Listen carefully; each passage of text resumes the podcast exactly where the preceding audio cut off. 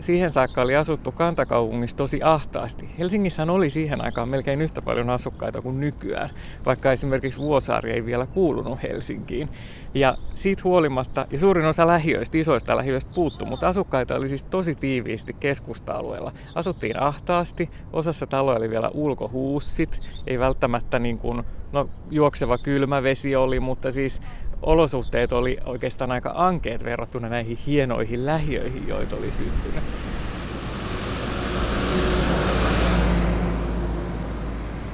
Tietokirjailija Jussi Iltanen julkaisi viime toukokuussa kirjan nimeltä Helsinki 1960.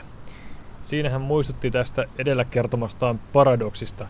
Helsingin ensimmäiset lähiöt olivat moderni ja nykyaikainen ratkaisu asuntopulaan ja huonoihin asuinolosuhteisiin.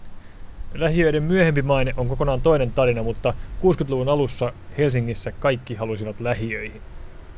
Yksi näistä uusista hienoista lähiöistä oli Helsingin Koillisosaan Aarnikanmäen kallioiseen retkeilymaastoon vuosina 59-65 suunniteltu ja rakennettu Pihlajamäki. Alue oli monella tapaa aikansa edellä. Pihlis oli Helsingin ensimmäisiä betonilähiöitä, jossa vieläpä hyödynnettiin uudenlaista rakennustapaa, elementtirakentamista. Arkkitehti Sulo Savolainen on yksi Pihlajamäkeä 60-luvulla suunnitelleista arkkitehdeistä. Silloin oli uusia asioita. Esimerkiksi Roihuvuoressa tapahtui niin, että kun autojen määrä yhtäkkiä räjähti, siellä ei löytynyt autopaikkoja. Ei tähän osattu varautua. Mutta kun Pihlajamäkeä ruvettiin suunnittelemaan asia osattiin ottaa huomioon ja täällä todella määriteltiin kaupungin puolesta eh, autopaikkamäärä asunto neljätä kohti ja sen mukaan toimittiin. Hmm. Toinen uusi asia oli se, että elementtirakentaminen oli tulossa, koska haluttiin rakentaminen hyvin, hyvään ympäristöön. Talvirakentaminen oli aivan mahdotonta tai hirveän vaikea, vaikea. Mikä se ihan rautalangasta vääntäen se keskeinen ero on aikaisempaan rakennustapaan ja sitten elementtirakennustapaan? Aikaisemmin rakennettiin paikan päällä. Varsinkin silloin, kun muurattiin tiiliseiniä, niin kaikki tehtiin paikan päällä ja siellä sitten kannettiin tiiliä ja kärräiltiin laastia ja minäkin koulupoikana tein tätä työtä. Sitten minhän elementtirakentamisesta on tullut se ainoa ja oikea valitseva tapa. Kyllä, joo, ja se johti sitten aika ikäviinkin tuloksiin myöhemmässä vaiheessa, kun tehtiin elementtitehtaita ja sitten kaikki talot Suomessa rupesi olemaan ihan samanlaisia mm. ja tuli ikäviä ympäristöjä. Siihen aikaan, kun Pihlajamäkeä rakennettiin ja kun alue valmistui, niin siihen aikaan ei kyllä samanlaisia ollut. Puhutaan Suomen ensimmäisestä betonilähiöstä. Oliko se todella sitä? Kyllä se taisi, taisi olla näin. Taisi olla näin. Ja ostokeskus tehtiin kyllä aika lailla, aika lailla pian. Tosin aluksi täällä oli jopa Maaselväntien varrella kaksi pankkiautoa, Sypin auto ja Kopin auto. Ja Sypin, Sypin auto palveli niin, että kun eräs rouva meni pyytämään lainaa puhelimenostoa varten ja pankinjohtaja, joka ajoi autoa myöskin, kysyi vakuuksia ja, ja rouva sanoi, että ei ole vakuuksia, että eikö se puhelinosake kelpaa vakuudeksi. Niin pankinjohtaja sanoi, että vedetäänpä ovet kiinni ja lähdetään ajamaan, ajoivat puhelinyhdistyksen eteen ja kävivät teke- tekemässä sopimuksia. Sen jälkeen rouvalla oli vakuus ja puhelinosake.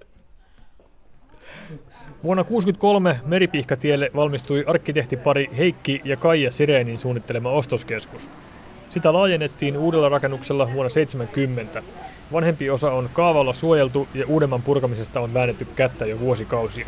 Täällä Ostarilla parturikampaamua kuuden vuoden ajan pitänyt Virpi Kytöaho odottaa Ostarin remonttia kuin kuuta nousevaa. No kyllähän tämä on hyvin niin kuin elävä Ostari hyvässä ja pahassa. Et tietysti niin kuin ulkopuolisille ekana sattuu korvaa ja silmään monesti noin niin kuin hieman juopuneet henkilöt tuossa aukiolla, mutta niin kuin muutenhan tämä on niin kuin mikä tahansa ostoskeskus, että ihmisiä liikkuu, eri ikäisiä ihmisiä liikkuu, eri värisiä ihmisiä liikkuu, että niin kuin, tässä näkee niin kuin koko suomalaisen tai ainakin pääkaupunkiseutulaisen kansakunnan kirjon. Minkälainen mielikuva sinulle on Pihlajamäestä näiden vuosien piirtynyt?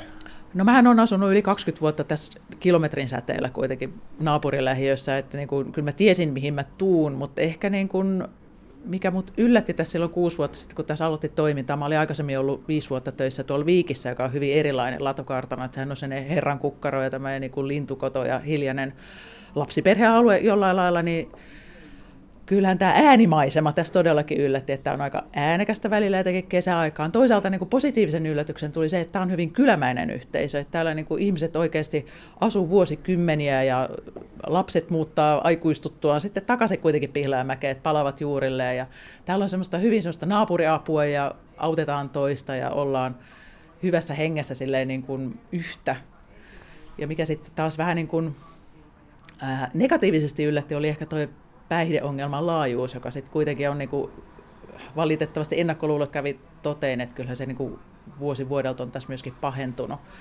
Sen verran täytyy sinusta itsestäsi kysyä, että sulla on mielenkiintoinen entinen elämä ja nykyinen elämä. Siis sä oot tehnyt vähän niin kuin meikäläisen hommia aikaisemmin. Miten sinusta tuli parturikampaaja?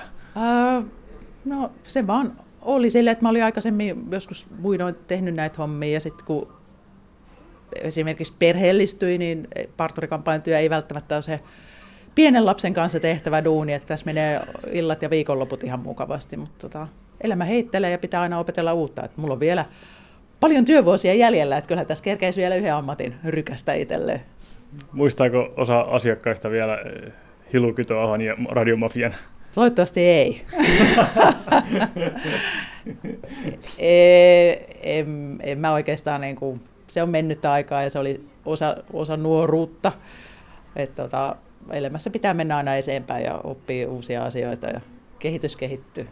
Tämän parturiliikkeen nimi on Pallopää ja seinältä näkyy futisviirejä ja futisaiheista rekvisiittaa. Nämä kaksi asiaa taitaa liittyä yhteen. Totta kai joo, että tietysti niin kuin Middlesbrough, tämmöinen pohjois-englantilainen joukkue on osa mun identiteettiä ja aina on niin kuin penkkiurheilu ollut lähinnä sydäntä ja siis sitten pallonpelu muutenkin. Ja kyllähän tässä niin kuin tulee osan asiakkaista kanssa aina vaihdettua lauantaisin veikkausvihjeitä ja tuota, niin kuin helposti saattaa vanhempi herra loppuviikosta tulla, että onko varma risti? että, Onko Middlesbroughssa ja Pihlajamäessä mitään yhteistä? Kyllä tietysti joo, että semmoinen niin kuin jonkinlainen rakennemuutos näkyy molemmissa molemmilla paikkakunnilla. että tietysti siellä niin kuin se Brexitin myötä tilanne tulee rosahtaa ihan käsiä se on sen kuoleva teollisuuskaupunki, kun taas sitten Pihlajamäki Mä veikkaan tässä nyt, heitän kristallipallosta, että Pihlajamäki toisaalta tulee olemaan nouseva alue. Että täällä on niin kuin, tavallaan ehkä se alilama on näkynyt jossain vaiheessa, mutta nyt suuntaan vaan ylöspäin. Täällä on tehty hirveästi peruskorjauksia taloissa. Tänne on tosi paljon fiksuja lapsiperheitä, fiksuja ihmisiä muutenkin siis, mutta nuoria lapsiperheitä, jos on sitten se tulevaisuus sille mukavalla tavalla. Palataan lopuksi vielä arkkitehti Sulo Savolaisen juttusille. Hän on nimittäin vaikuttanut Pihlajamäen kehitykseen ja tunnettavuuteen muutenkin kuin toimimalla alueen suunnittelijana. Yllättävä tapahtumasarja sai alkunsa, kun Savolainen oli vaimonsa kanssa iltakävelyllä syksyllä 1993. Tulimme tuohon Rapakiventien mäen alle ja katsoin, että siinä oli kaivettu maata. Ja kun menin katsomaan sitä paikkaa, niin näin siinä semmoisen kuopa, jossa oli kaareva reuna.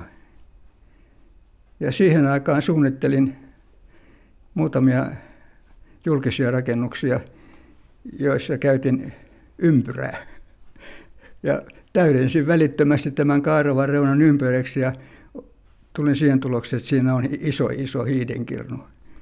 Ja otin yhteyttä sitten entiseen pihlajamäkeläiseen Kauko Korpelaan, joka oli eläkkeellä geologisen tutkimuskeskuksen virasta.